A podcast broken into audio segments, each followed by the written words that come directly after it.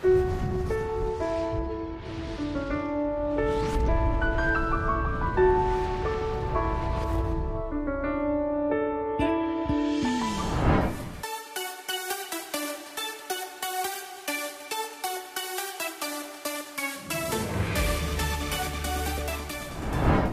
இயேசு கிறிஸ்துவின் நாமத்தினாலே மறுபடியும் உங்களை வாழ்த்துகிறேன். நாம் கடந்த ரெண்டு வாரங்களாக ஒரு செய்தியை பார்த்து வந்தோம். அந்த செய்தியினுடைய தொடர்ச்சியை இன்றைக்கு நாம் பார்க்க போகிறோம். அங்கே நாம் பார்க்கிறோம். வேதத்தில் நாம் பார்க்கிறோம். யாத்ராகம் மூணாம் அதிகாரம் ஆறாம் வசனம்.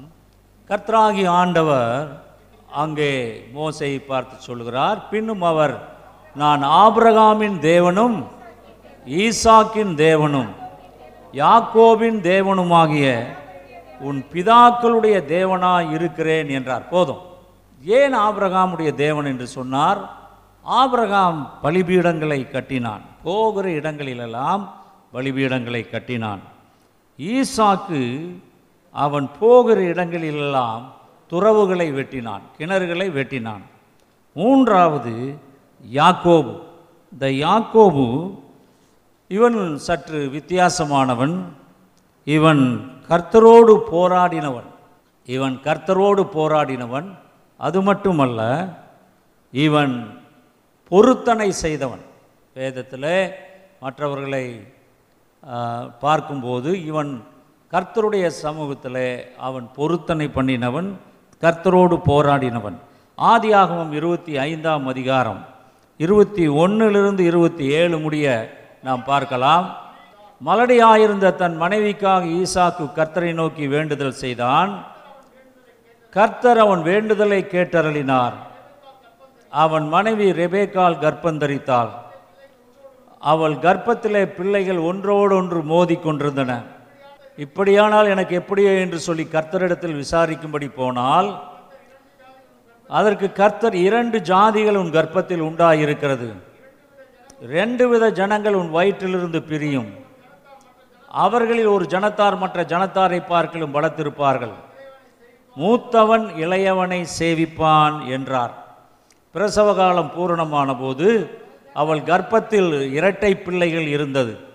மூத்தவன் சிவந்த நிறமுள்ளவனாகவும் சர்வாங்கமும் ரோமாங்கி போர்த்தவன் போலவும் வெளிப்பட்டான். அவனுக்கு ஏசா என்று பெயரிட்டார்கள் பின்பு அவன் சகோதரன் தன் கையினாலே ஏசாவின் குதிங்காலை பிடித்து கொண்டு வெளிப்பட்டான். அவனுக்கு யாக்கோபு என்று பெயரிட்டார்கள். இவர்களை அவள் பெற்றபோது ஈசாக்கு அறுபது வயதாக இருந்தான். ஆக இங்கே நாம் பார்க்கிறோம் ரெபேக்காலுக்கு குழந்தை இல்லாமல் இருந்தது. ஈசாக்கு தன்னுடைய மனைவிக்கு குழந்தை வேண்டும் என்று அவன் கர்த்தரிடத்திலே செபித்தான். கர்த்தர் அவன் வேண்டுதோ வேண்டுதலை கேட்டு அவனுக்கு பிள்ளையை அல்ல பிள்ளைகளை கொடுத்தார்.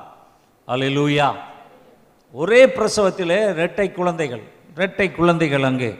நாம் பார்க்கிறோம் ஏசா முதலில் வந்தான் அவன் சிவந்த நிறமும் சரீரம் முழுவதும் அவனுக்கு ரோமங்கள் இருந்தன.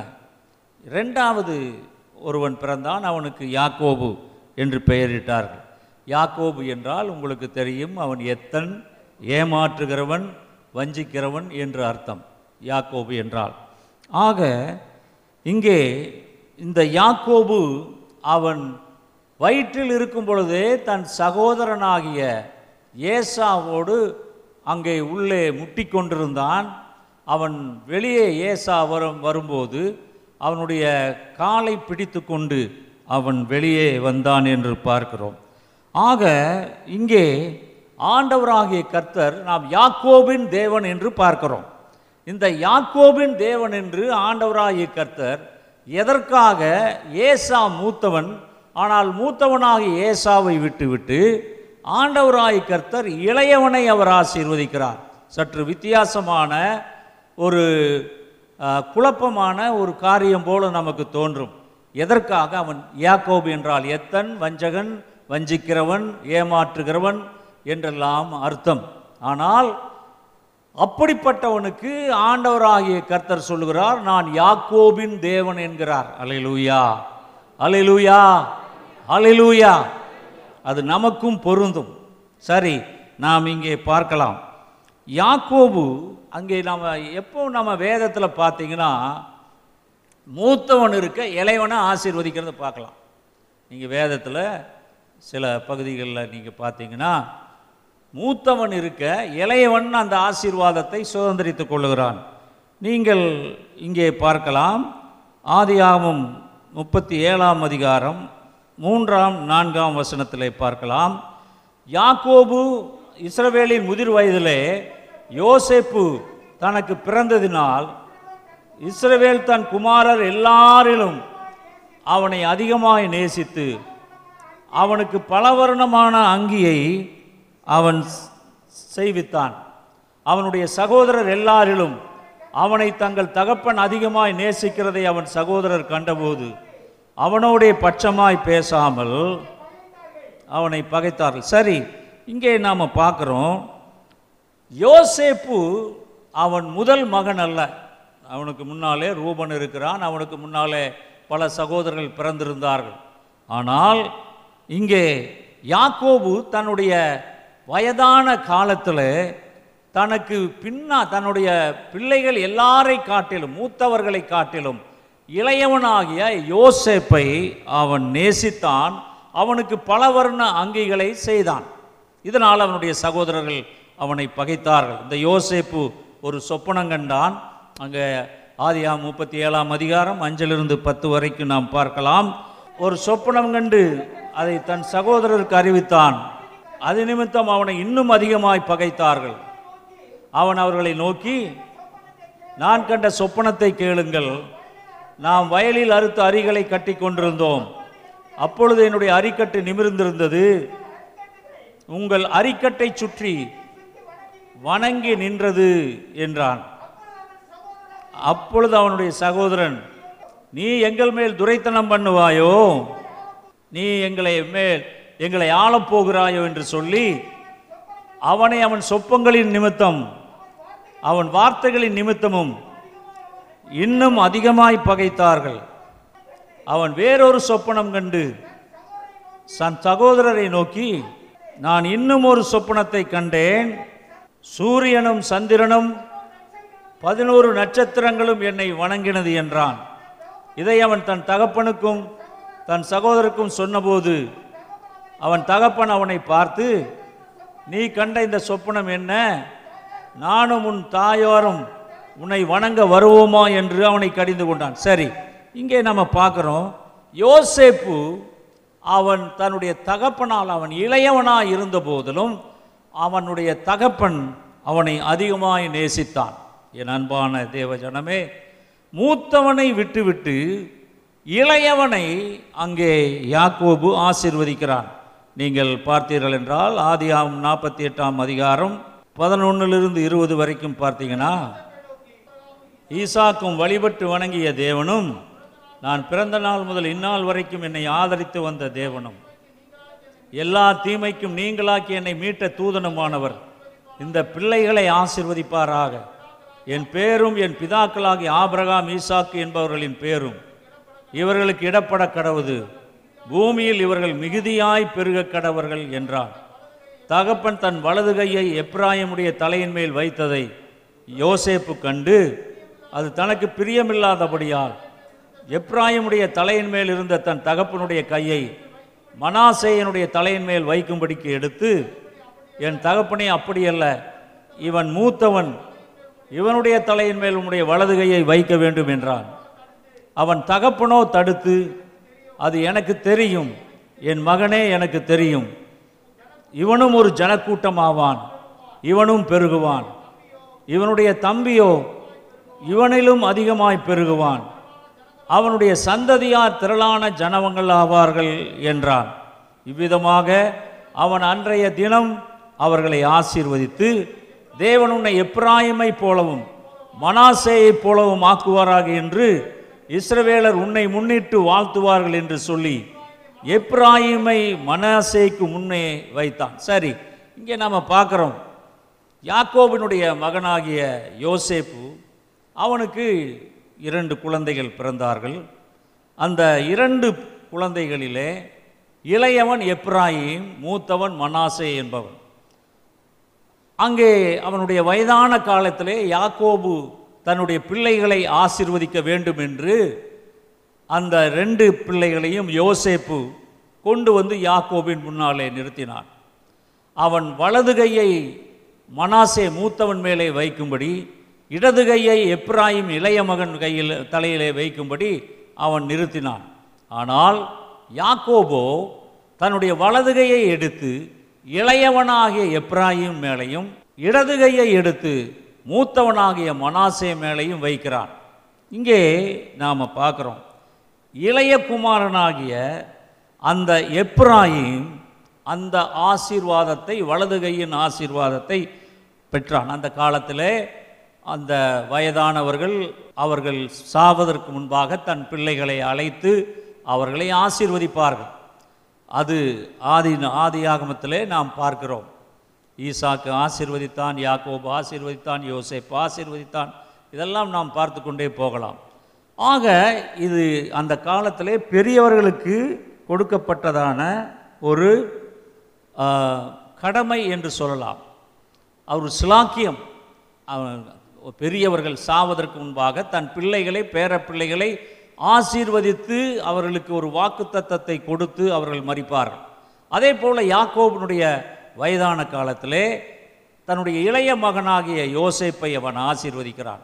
யோசேப்பை அவன் ஆசீர்வதிக்கும் போது அவனுடைய குமாரர்களாகிய மனாசே மூத்தவனையும் எப்ராயும் ஆசீர்வதிக்கிறான். எப்ராயிம் இளையவன் ஆனால் அவனை முதலாவது யாக்கோபு ஆசீர்வதிக்கிறான். இங்கே மூத்த மகனுக்கு சேர வேண்டிய ஆசீர்வாதம் இளைய மகனுக்கு போயிற்று. இளையவனுக்கு சேர வேண்டிய ஆசீர்வாதம் மூத்த மகனுக்கு போயிற்று. இதுதான் அங்கே இருக்கிறதான ஒரு காரியம். இன்னும் நீங்கள் பார்த்தீர்கள் என்றால் அங்கே ஆதியாகமம் நாற்பத்தெட்டாம் அதிகாரம் இருபத்தி ஒன்று இருபத்தி ரெண்டில் நீங்கள் பார்த்தீங்கன்னா பின்பு இஸ்ரவேல் யோசிப்பை நோக்கி இதோ நான் மரணமடைய போகிறேன் தேவன் உங்களோட இருப்பார். அவர் உங்கள் பிதாக்களின் தேசத்துக்கு உங்களை திரும்பவும் போக பண்ணுவார் என்றும் உன் சகோதரருக்கு கொடுத்ததை பார்க்கிலும் நான் என் பட்டயத்தாலும் என் வில்லினாலும் எமோரியர் கையிலிருந்து சம்பாதித்த ஒரு நிலத்தை உனக்கு அதிகமான பங்காக கொடுத்தேன். இங்கே பார்த்தீங்கன்னா யோசேப்புடைய சகோதரர்கள் மூத்தவர்களை காட்டிலும் இளையவனாகிய யோசேப்புக்கு யாக்கோபு அதிகமான ஒரு பங்கை கொடுத்து ஆசீர்வதிக்கிறான். இதுதான் சில நேரத்திலே நாம் விளங்கி கொள்ள முடியாத ஒன்று. ஏன் ஆண்டவர் யாக்கோபை ஆசீர்வதிக்க வேண்டும்? அவன் இளையவன் ஆயிற்றே மூத்தவன் ஏசா இருக்கிறான். அதே போல யாக்கோபனுடைய பிள்ளைகள் மூத்தவர்கள் இருக்கிறார்கள். அதை விட்டுவிட்டு இளையவனாகி யோசேப்பை ஏன் ஆசீர்வதிக்க வேண்டும்? இதெல்லாம் ஒரு சில கேள்விகள் உங்கள் மனதிலும் கூட இருந்திருக்கலாம். அது எப்படி அவன் எத்தன் யாக் யாக்கோபு ஏமாற்றுகிறவன் வஞ்சகன் என்று தெரிந்தும் அங்கே அவனை வலதுகையின் ஆசீர்வாதத்தினாலே வலதுகையை யார் மேல் வைக்கிறார்களோ அவர்கள் ஆசீர்வதிக்கப்பட்டவர்கள். முதலாவது அந்த வலதுகையின் ஆசீர்வாதத்தினாலே ஆசீர்வதிக்கிறான். இங்கே நீங்கள் பார்த்தீங்கன்னா யோசேப்புக்கு அதிகமான பங்கு கிடைத்தது. நீங்கள் இந்த ஆதியாகமும் இருபத்தி ஏழாம் அதிகாரம் இருபத்தி ஒன்றிலிருந்து இருபத்தி ஒன்பது வரை பார்த்தீங்கன்னா ஈசாக்கு அவனுடைய மரணத்துக்கு முன்னாலே தன்னுடைய பிள்ளைகளை ஆசீர்வதிக்க விரும்பினான். ஆகவே தன்னுடைய பிள்ளைகள் ரெண்டு பேரையும் அழைத்து ஏசாவையும் யாக்கோவையும் அழைத்து அவன் சொல்லுகிறான் நான் மரணமடைய போகிறேன். ஆகவே நான் சாவதற்கு முன்பாக நீங்கள் இருவரும் எனக்கு பிடித்த மாதிரி எனக்கு பிரியமான உணவை நீங்கள் சமைத்து கொண்டு வர வேண்டும் என்று அவன் சொல்லுகிறான். ஏசா அவன் வனாந்தரங்களிலே வேட்டையாடுவதிலே வல்லவன். அவன் உடனடியாக வேட்டையாடி அங்கே பிடிக்கிற மான் குட்டியையோ இல்லாவிட்டால் ஆடுவோ எதையாவது ஒன்றை பிடித்து கொண்டு அதை சமைத்து தன்னுடைய தகப்பனுக்கு கொடுத்து அந்த ஆசீர்வாதத்தை வாங்க விரும்பி ஏசா மூத்தவன் போய்விட்டான். ஆனால் யாக்கோபு இளையவன் தன் தாயினிடத்திலே போய் கேட்டான். அவன் தாய் சொன்னால் நீ சின்ன பையன் நீ வந்து வேட்டையாடி எல்லாம் கொண்டு வர முடியாது. இதை நான் உனக்கு செய்து தருகிறேன் என்று சொல்லி அவள் ஒரு ஆட்டை அடித்து அதனுடைய கறியை நன்றாக அவள் சமைத்து அவன் அந்த ஆட்டினுடைய தோலை எடுத்து அவனுடைய சரீரத்தில் போர்த்து விட்டாள். ஏனென்றால் அவள் மூத்தவனுடைய ஆசீர்வாதத்தை களவாய் திருட்டத்தனையாய் தன் இளைய மகனுக்கு கொடுக்க விரும்பினாள். ஆகவே யாக்கோபு அதை தந்த ஆட்டு தோலை போர்த்தி கொண்டு அவன் போகிறான். போகும்போது தன்னுடைய தகப்பனிடத்தில் அப்பா நான் உங்களுக்காக சமைத்து கொடுக்கிறேன் சமைத்து கொண்டு வந்திருக்கிறேன் என்று சொல்லி கொடுக்கிறான். அப்போது ஈசாக்கு சொல்லுகிறான் நீ என்னுடைய மகன் ஏசாவா? என்று கேட்கும் பொழுது யாக்கோபு ஆம் நான் ஏசாதான் என்று சொல்லுகிறான். அவன் பொய் சொல்லுகிறான். அப்பொழுது மறுபடியும் ஈசாக்கு நீ பக்கத்தில் வா நான் உன்னை மோந்து பார்க்க வேண்டும் என்று அவனை மோந்து பார்க்கும் பொழுது அந்த ஆட்டு தோலினுடைய அந்த வாசனை அவன் மேல் வீசினதை கண்டான். ஏசா ரோமம் மிகுந்தவன் அவனுடைய உடம்பெல்லாம். ஆகவே அவன் தடவி பார்க்கும் பொழுது அந்த ஆட்டுத்தோலுடைய அந்த ரோமங்கள் அங்கே இருந்ததை பார்த்த உடனே இவன் ஏசாதான் என்று நினைத்தான். ஈசாக்குக்கு கண் பார்வை போயிருந்த நிலையிலே க அவனால் பார்க்க முடியாத வயதான காலத்திலே அந்த இதிலே அவன் தடவி பார்த்து இவன் ஏசாதான் என்று நினைத்து தன் வலதுகையை எடுத்து அவனை ஆசீர்வதிக்கிறான். அவன் தன்னுடைய சகோதரனை ஏமாற்றினான். தன்னுடைய தகப்பனை ஏமாற்றினான். திருட்டுத்தனமாக அவன் அந்த ஆசீர்வாதத்தை தன்னுடைய தகப்பனுடைய வலதுகையின் ஆசீர்வாதத்தை அவன் எடுத்துக்கொண்டான். என் அன்பான தேவ ஜனமே இந்த யாக்கோபு தன் தாயின் வயிற்றில் இருந்தபோதே அங்கே கர்த்தராகிய ஆண்டவர் ஒரு ஆசீர்வாதத்தை கொடுக்கிறான் இந்த இளையவன் அவன் பெரியவன் ஆவான் மூத்தவன் ரெண்டாவது ஆசீர்வாதத்தை தான் பெறுவான். மூத்தவனாகிய ஏசாவுக்கு அந்த ஆசீர்வாதம் இல்லை. யாக்கோபை நான் தெரிந்து கொண்டேன் என்று கர்த்தராகிய ஆண்டவர் சொல்லுகிறார். ஆக ஏசாவுக்கு போக வேண்டிய ஆசீர்வாதம் இளையவனாகிய யாக்கோபுக்கு சென்றது. என் அன்பான தேவ ஜனமே ஏன் ஆண்டவராகிய கர்த்தர் இளையவனை தெரிந்து கொண்டார்? ஏன் ஏன் யாக்கோபை தெரிந்து கொண்டார்? அவன் ஏமாற்றுகிறவன் எத்தன் கல்லன் எப்படி வேணாலும் சொல்லலாம் அப்படிப்பட்ட பாவங்களை செய்த அவன் அங்கே ஆசீர்வாதங்களை பெறுகிறான். சரி ஆண்டவராகிய கர்த்தர் அவர் இளையவனை தெரிந்து கொண்டார். மூத்தவனையும் ஆசீர்வதிக்கிறான் ஈசாக்கு ஆனால் மூத்தவன் இளையவனை சேவிப்பான் என்று அவனை ஆசீர்வதிக்கிறான். அது எப்படி? மூத்தவன் இளையவனை சேவிக்க முடியுமா? சேவிக்கலாமா? அது கூடாதாயிற்றே ஆனால் அதைத்தான் கர்த்தர் சொல்லுகிறார். மூத்தவன் இளையவனை சேவிப்பான். ஆகாய் தீர்க்கதரிசியின் புஸ்தகம் ரெண்டாம் அதிகாரம் இருபத்தி மூணாம் வசனத்தில் பாருங்க. சேனைகளின் கர்த்தர் சொல்லுகிறார் செயல்தியேலின் குமாரனாகிய செருபாபேல் என்னும் என் ஊழியக்காரனே உன்னை நான் நாளிலே சேர்த்து கொண்டு உன்னை முத்திர மோதிரமாக வைப்பேன் என்று கர்த்தர் சொல்லுகிறார். நான் உன்னை தெரிந்து கொண்டேன் என்று சேனைகளின் கர்த்தர் உரைக்கிறார் என்று சொல் என்றார். இங்கே நம்ம பார்க்குறோம் அங்கே செருபாவேலுக்கு கர்த்தருடைய வார்த்தை வருகிறது. நான் உன்னை தெரிந்து கொண்டேன். அல்லேலூயா. இந்த காலை வேளையிலே என் அன்பான தேவ ஜனமே நீங்கள் எப்படிப்பட்ட எத்தர்களாயிருந்தாலும் எப்படிப்பட்ட களவாணிகளாயிருந்தாலும் எப்படிப்பட்டதான கள்ளத்தனம் உறவியர்களாக இருந்தாலும் ஏமாற்றுகிறவர்களாக இருந்தாலும் கர்த்தருடைய பார்வையிலே உங்களுக்கு ஒரு கிருபை கிடைத்ததானால் கர்த்தராகி ஆண்டவர் நான் உங்களை தெரிந்து கொண்டேன் என்று கர்த்தர் உங்களை தெரிந்து கொண்டிருக்கிறார். இந்த நடுவங்கரையிலே இல்லது இந்த அண்ணா நகரிலே இந்த சென்னையிலேயே எத்தனையோ பேர் இருந்தாலும் கூட இன்றைக்கு இந்த மலையிலும் கர்த்தர் உங்களை அழைத்து வந்திருக்கிறார் என்றால் அது தேவனாகிய கர்த்தர் உங்களை தெரிந்து கொண்டிருக்கிறார். நீங்கள் யாக்கோபாக இருக்கலாம் நீங்கள் எத்தனாக இருக்கலாம்? நீங்கள் எப்படிப்பட்டவர்களாக இருந்தாலும் தேவனுடைய பார்வையிலே கிருபை உங்களுக்கு கிடைத்ததுனாலே ஆண்டவராகிய கர்த்தர் உங்களை தெரிந்து கொண்டார். அலையலூயா ஆனால் ஆண்டவர் பார்க்கிற விதம் வேறு. நான் நல்லவனாச்சே எனக்கு கிடைக்கலையே. சில பேர் இப்போ நம்ம சொல்லுவோம் அவன் பண்ணுறதெல்லாம் ஆனால் அநியாயம் அக்கிரமம். ஆனால் ஆண்டவர் அவனை ஆசீர்வதிச்சிட்டார். இதுதான் நம்ம அடிக்கடி சொல்லக்கூடிய வார்த்தைகள். அது ஏன் ஆசீர்வதிச்சாருன்னு நமக்கு தெரியாது. கர்த்தருடைய பார்வையிலே யாருக்கு கிருபை கிடைக்கும் என்று யாராலும் சொல்ல முடியாது.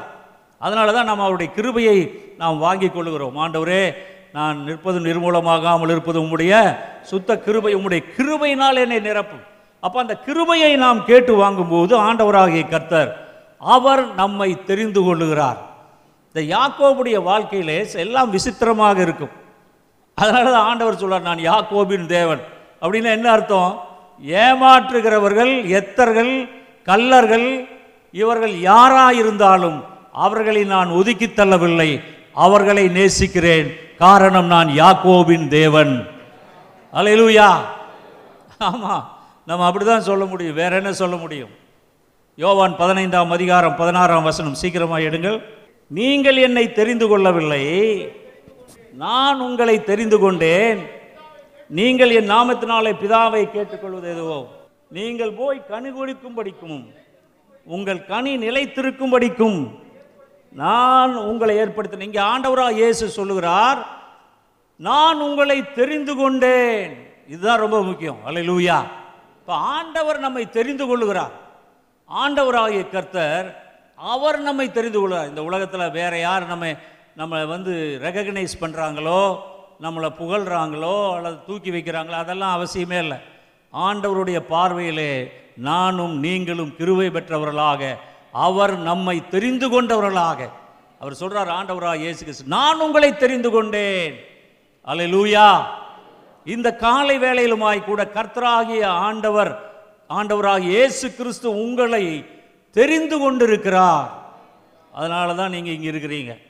அலை லூயா இல்லைன்னா நீங்கள் எங்கெங்கேயோ இருக்க வேண்டிய ஆட்கள் இன்றைக்கு இந்த இடத்துல வந்திருக்கிறீங்கன்னா அதுக்கு காரணம் அவர் உங்களை தெரிந்து கொண்டு இருக்கிறார் சரி இன்னொரு வசனம் பாருங்க அப்போஸ்தலர் ஒன்பது பதினஞ்சில் நீ போ அவன் புறஜாதிகளுக்கும் ராஜாக்களுக்கும் இஸ்ரவேல் புத்திரருக்கும் என்னுடைய நாமத்தை அறிவிக்கிறதற்காக நான் தெரிந்து கொண்ட பாத்திரமாய் இருக்கிறான்.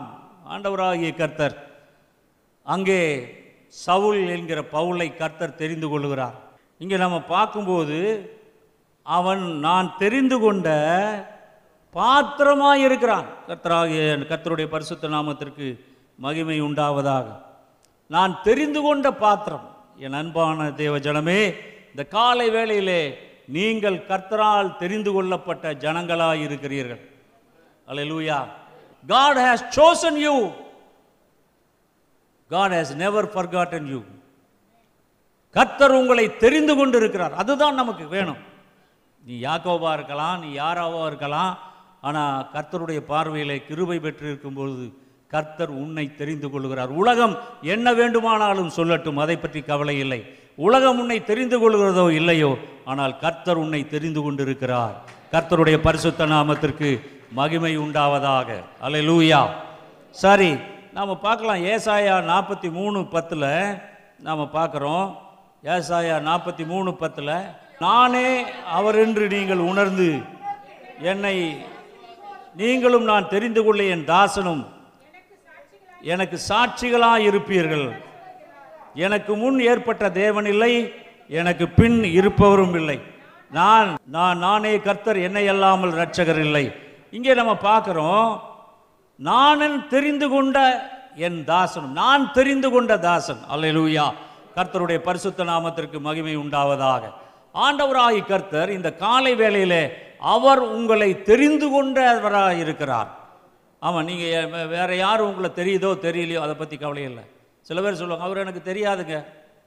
நல்லா பழகுவான் நல்லா ஆனால் கூட ஒரு முக்கியமான பிரச்சனைன்னு வரும்போது நம்மளை தெரியாதுன்னு சொல்லிடுவாங்க. ஆனால் ஆண்டவர் அப்படி இல்லை. எல்லா சூழ்நிலையிலும் அவர் உங்களை தெரிந்து கொண்டவராக அலையலூயா அதுதான் நமக்கு பெரிய கா ஆசீர்வாதம். ஏசாயா நாற்பத்தொன்பதாம் அதிகாரம் ஒன்று ரெண்டு மூணு படிங்க. தீவுகளே எனக்கு செவி கொடுங்கள். தூரத்தில் இருக்கிற ஜனங்களே கவனியுங்கள். தாயின் கர்ப்பத்தில் இருந்தது முதல். கர்த்தர் என்னை அழைத்து என் தாயின் வயிற்றில் இருக்கையில் என் நாமத்தை பிரஸ்தாபப்படுத்தினார். அவர் என் வாயை கூர்மையான பட்டயமாக்கி தமது கரத்தின் நிழலினால் என்னை மறைத்து என்னை துலக்கமான அம்பாக்கி என்னை தமது அம்பார துணியினாலே மூடி வைத்தார். அவர் என்னை நோக்கி நீ என் தாசன். இஸ்ரவேலை நான் உன்னில் மகிமைப்படுவேன் என்றால் இஸ்ரவேல் யாக்கோபுக்கு கர்த்தராக கொடுத்த ஒரு பெயர் என்னது? இஸ்ரவேல். நீ என் தாசன் கர்த்தர் சொல்றார். யாக்கோவை பார்த்து நீ என் தாசன் நான் உன்னில் மகிமைப்படுவேன் என்கிறார். ஆக இங்கே நம்ம பார்க்குறோம். ஆதியாம் இருபத்தெட்டு பதினொன்று பன்னெண்டில் படிங்க. உன் சந்ததி பூமியின் தூளைப் போல ஆ உனக்குள்ளும் உன் சந்ததிக்குள்ளும் பூமியின் வம்சங்கள் எல்லாம் ஆசீர்வதிக்கப்படும். நான் உன்னோட இருந்து நீ போகிற இடங்களிலெல்லாம் உன்னை காத்து இந்த தேசத்துக்கு உன்னை திரும்பி வர பண்ணுவேன் என்று நான் உனக்கு சொன்னதை செய்யும் அளவும் உன்னை கை விடுவதும் இல்லை என்றான் சரி இங்கே நாம் பார்க்கிறோம். அந்த இடத்துல இருபத்தி ரெண்டாவது வசனத்தில் நாம் பார்க்குறோம். நான் தூணாக நிறுத்தின இந்த கல் தேவனுக்கு வீடாகும். தேவரீர் எனக்கு தரும் எல்லாவற்றிலும் உமக்கு தசமபாகம் செலுத்துவேன் என்று சொல்லி பொருத்தனை பண்ணி கொண்டான் இங்கே முதல் முதலாக இங்கே வேதத்தில் ஒரு மனிதன் பொருத்தனை பண்ணுகிறான். என்னென்ன? ஆண்டவரே நீர் எனக்கு தரும் எல்லாவற்றிலும் உமக்கு தசமபாகம் செலுத்துவேன். அல்ல லூயா இன்றைக்கு நிறைய பேர் அதை மறந்து விடுகிறார்கள். கர்த்தர் நமக்கு எவ்வளவோ ஆசீர்வாதங்களை கொடுக்கிறார்கள். ஆனால் அதை மறந்து விடுகிறோம். நம்முடைய தசம பாகத்தை கர்த்தருடைய ஊழியத்திற்காக நாம் கொடுப்பதில்லை. அதை நாம் வைத்து கொள்ளுகிறோம். கொடுக்க மனமில்லாமல் அநேகர் கர்த்தருடைய ஊழியத்திற்கு கொடுக்க வேண்டிய பத்தில் ஒரு பகுதி தசம பாகத்தை கொடுப்பதில்லை. அதை கொடுப்பதனால் வருகிற ஆசீர்வாதத்தை அவர்கள் பெற்றுக்கொள்வதில்லை. இந்த காலை வேலையிலுமாய் கூட என் அன்பான தேவ ஜனமே ஆதி தகப்பனாகிய ஆபரகாம் விசுவாசத்தின் தகப்பன் ஆபரகாம் ஆதையாகவும் பதினான்கு இருபதில் நாம் பார்க்கிறோம். ஆபரகாம் எல்லாவற்றிலும் தசம பாகம் கொடுத்தான். ஆதியாவும் பதினாலு இருபதில் பார்க்குறோம். உன் சத்துருக்களை உன் கையில் ஒப்பு கொடுத்த உன்னதமான தேவனுக்கு ஸ்தோத்திரம் என்று சொன்னான். இவனுக்கு ஆபிரகாம் யாருக்கு? மெல்கி சதேக்கு இவனுக்கு ஆபிரகாம் எல்லாவற்றிலும் தசம பாகம் கொடுத்தான். ஒன்று ரெண்டுல இல்லை. அவனுக்கு கிடைத்த எல்லாவற்றிலும் தசம பாகம் கொடுத்தான். ஆக இந்த தசம பாகம் என்பது கர்த்தருடைய ஊழியத்திற்காக நாம் கொடுக்கப்பட வேண்டியதான காரியம். என் அன்பான தேவ ஜனமே ஆண்டவராகிய கர்த்தர் அவர் யாக்கோபின் தேவன் என்று அழைக்கப்படுகிறார். அந்த யாக்கோபு அவன் தேவனோடு போராடினவன் என்று நாம் பார்க்கிறோம்.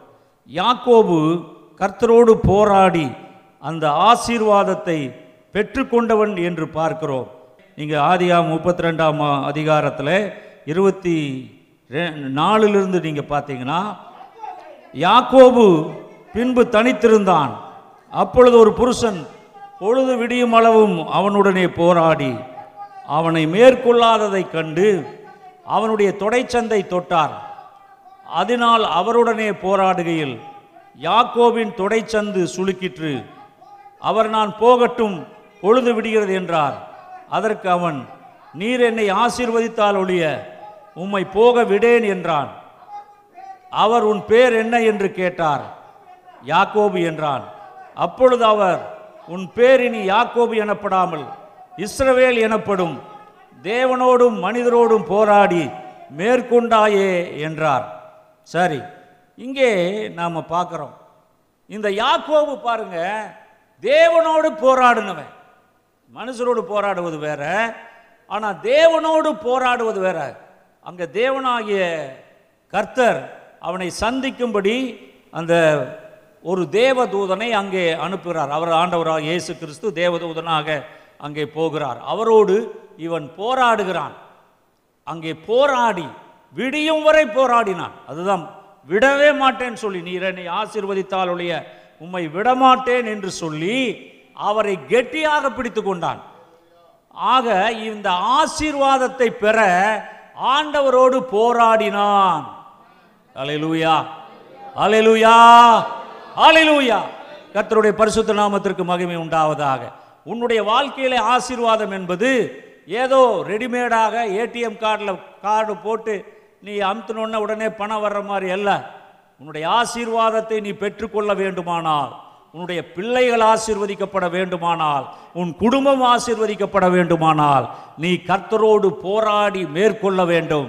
யாக்கோபு அதைத்தான் செய்தான். அவன் தேவனோடு போராடினான். அவனுடைய தொடையை நரம்பை அவர் தொட்டார். உடனே அந்த தொடை நரம்பு சுளுக்கிற்று. அது போனாலும் பரவாயில்லை. நான் நொண்டி நொண்டி நடந்தாலும் பரவாயில்லை.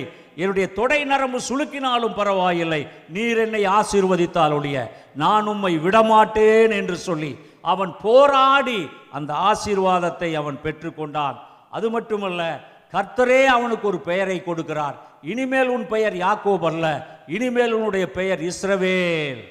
அல்லேலூயா அந்த இஸ்ரவேல் என்ற அந்த பெயர் தான் இன்றைக்கு தேசமாக இன்றைக்கு உலகம் முழுவதும் சவால் விடுத்து கொடுக்கிற தேசமாக இஸ்ரவேல் என்ற நாடாக உருவாயிற்று.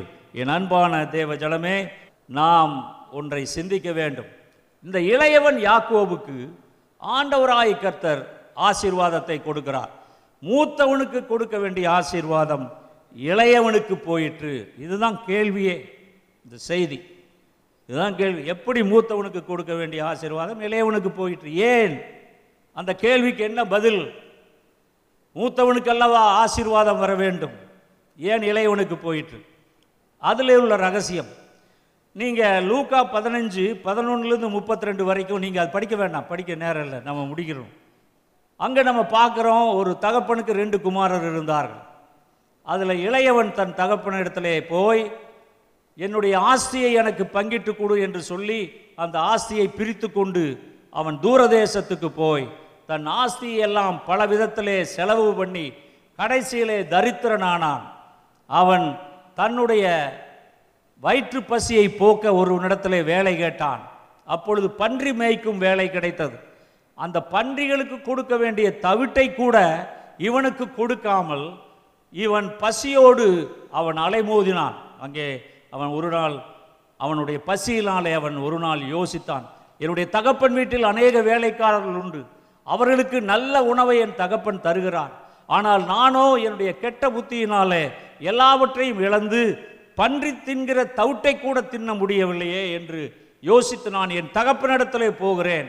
நான் என் தகப்பனிடத்திலே என் வீட்டு வேலைக்காரனாக என்னை ஏற்றுக்கொள்ளும் என்று நான் தகப்பனிடத்திலே சென்று மன்னிப்பு கேட்கிறேன் என்று சொல்லி அந்த இளைய மகன் தகப்பனை தேடி வந்தான். அந்த இளைய மகனை தூரத்திலிருந்தே பார்த்த தகப்பன் அவனை ஓடி போய் கட்டி பிடித்து கொண்டு தன்னுடைய வேலைக்காரர்களுக்கு கட்டளையிட்டான் கொழுத்த கன்றை அடியுங்கள் அவனுக்கு புதிய வஸ்திரங்களை கொடுங்கள் மோதிரத்தை போடுங்கள் என்று சொல்லி விருந்து பண்ணின போது மூத்த குமாரன் வருகிறான். அப்பொழுது மூத்த குமாரன் சொல்லுகிறான் நான் காலம் முழுவதும் உன்னோடு தகப்பனே இருக்கிறேனே நான் என்னுடைய ஆஸ்தியை கேட்கவில்லை ஆனால் இவனோ எல்லாவற்றையும் ஆஸ்தியை பிரித்து கொண்டு அழித்து போய் இவன் இன்றைக்கு திரும்பி வந்திருக்கிறான். எனக்கு எதையும் செய்யாமல் நீ இளையகுமாரனுக்கு செய்கிறாரே இது நியாயமா என்று கேட்டான். அப்பொழுது தகப்பன் சொன்னான் நீ எப்பொழுதும் என்னோடு இருக்கிறாய். ஆனால் இவன் கெட்டுப்போனான் மறித்தான் திரும்பவும் உயிர்த்தான் திரும்பி வந்திருக்கிறான். ஆகவே எல்லாரும் சந்தோஷப்படுங்கள் என்று சந்தோஷப்படுகிறான் இங்கே நாம் ஒன்று பார்க்குறோம். மூத்த குமாரன் இளையகுமாரன் இந்த மூத்த குமாரன் தகப்பனோடு இருந்தவன். இளையகுமாரன் கெட்டு குட்டிச்சவராகி எல்லாவற்றையும் அழித்து போட்டுவிட்டு திரும்பி வந்தவன். ஆனால் அவனுக்கு தகப்பன் அவனை மன்னித்து அவனை ஏற்றுக்கொண்டு அவனுக்கு எல்லாவற்றையும் அவன் செய்கிறான். சரி இப்போ இங்கேயும் மூத்த குமாரனுக்கு கிடைக்காதது இளைய குமாரனுக்கு கிடைத்தது. அந்த மூத்த குமாரன் சொல்கிறான் நான் இத்தனை வருஷம் உன்னோடு இருந்து எனக்காக நீ எந்த விருந்தும் செய்யவில்லையே. என் கைக்கு மோதிரம் போடல எனக்கு புதிய வஸ்திரம் கொடுக்கல எனக்கு எதையும் செய்யவில்லை விருந்து வைக்கவில்லை. ஆனால் இவன் கெட்டு அழிந்து போய் வந்தவனுக்கு இவைகளெல்லாம் செய்கிறீரே என்று அவன் வேதனைப்பட்டான். என் அன்பான தேவ ஜனமே இப்பொழுது மூத்த குமாரன் இருக்க இளைய குமாரனுக்கு ஏன் அந்த ஆசீர்வாதம்? ரோமர் எட்டாம் அதிகாரம். இருபத்தி ஒன்பதாவது வசனம் நாம் பார்க்கலாம். ரோமருக்கு எழுதின நிருபம் எட்டாம் அதிகாரம் இருபத்தி ஒன்பதாவது வசனத்திலே நாம் பார்க்கிறோம். தம்முடைய குமாரன் அநேக சகோதரருக்குள்ளே முதற் பேரானவராய் இருக்கும் பொருட்டு தேவன் எவர்களை முன்னறிந்தாரோ அவர்களை தமது குமாரனுடைய சாயலுக்கு ஒப்பாயிருப்பதற்கு முன்குறித்திருக்கிறார். இங்கே பார்க்கலாம் போதும். இங்கே நம்ம பார்க்குறோம் பவுல் எழுதுறாரு இவர் தீர்க்க தரிசனமாக அதை எழுதுறார். என்ன எழுதுறாரு? தம்முடைய குமாரன் அநேக சகோதரருக்குள்ளே முதற் பேரானவராக இருக்கும் பொருட்டு. தம்முடைய குமாரன் யார் அது? ஆண்டவராகிய அதான் தம்முடைய குமாரன் பிதாவினுடைய குமாரன் யார்?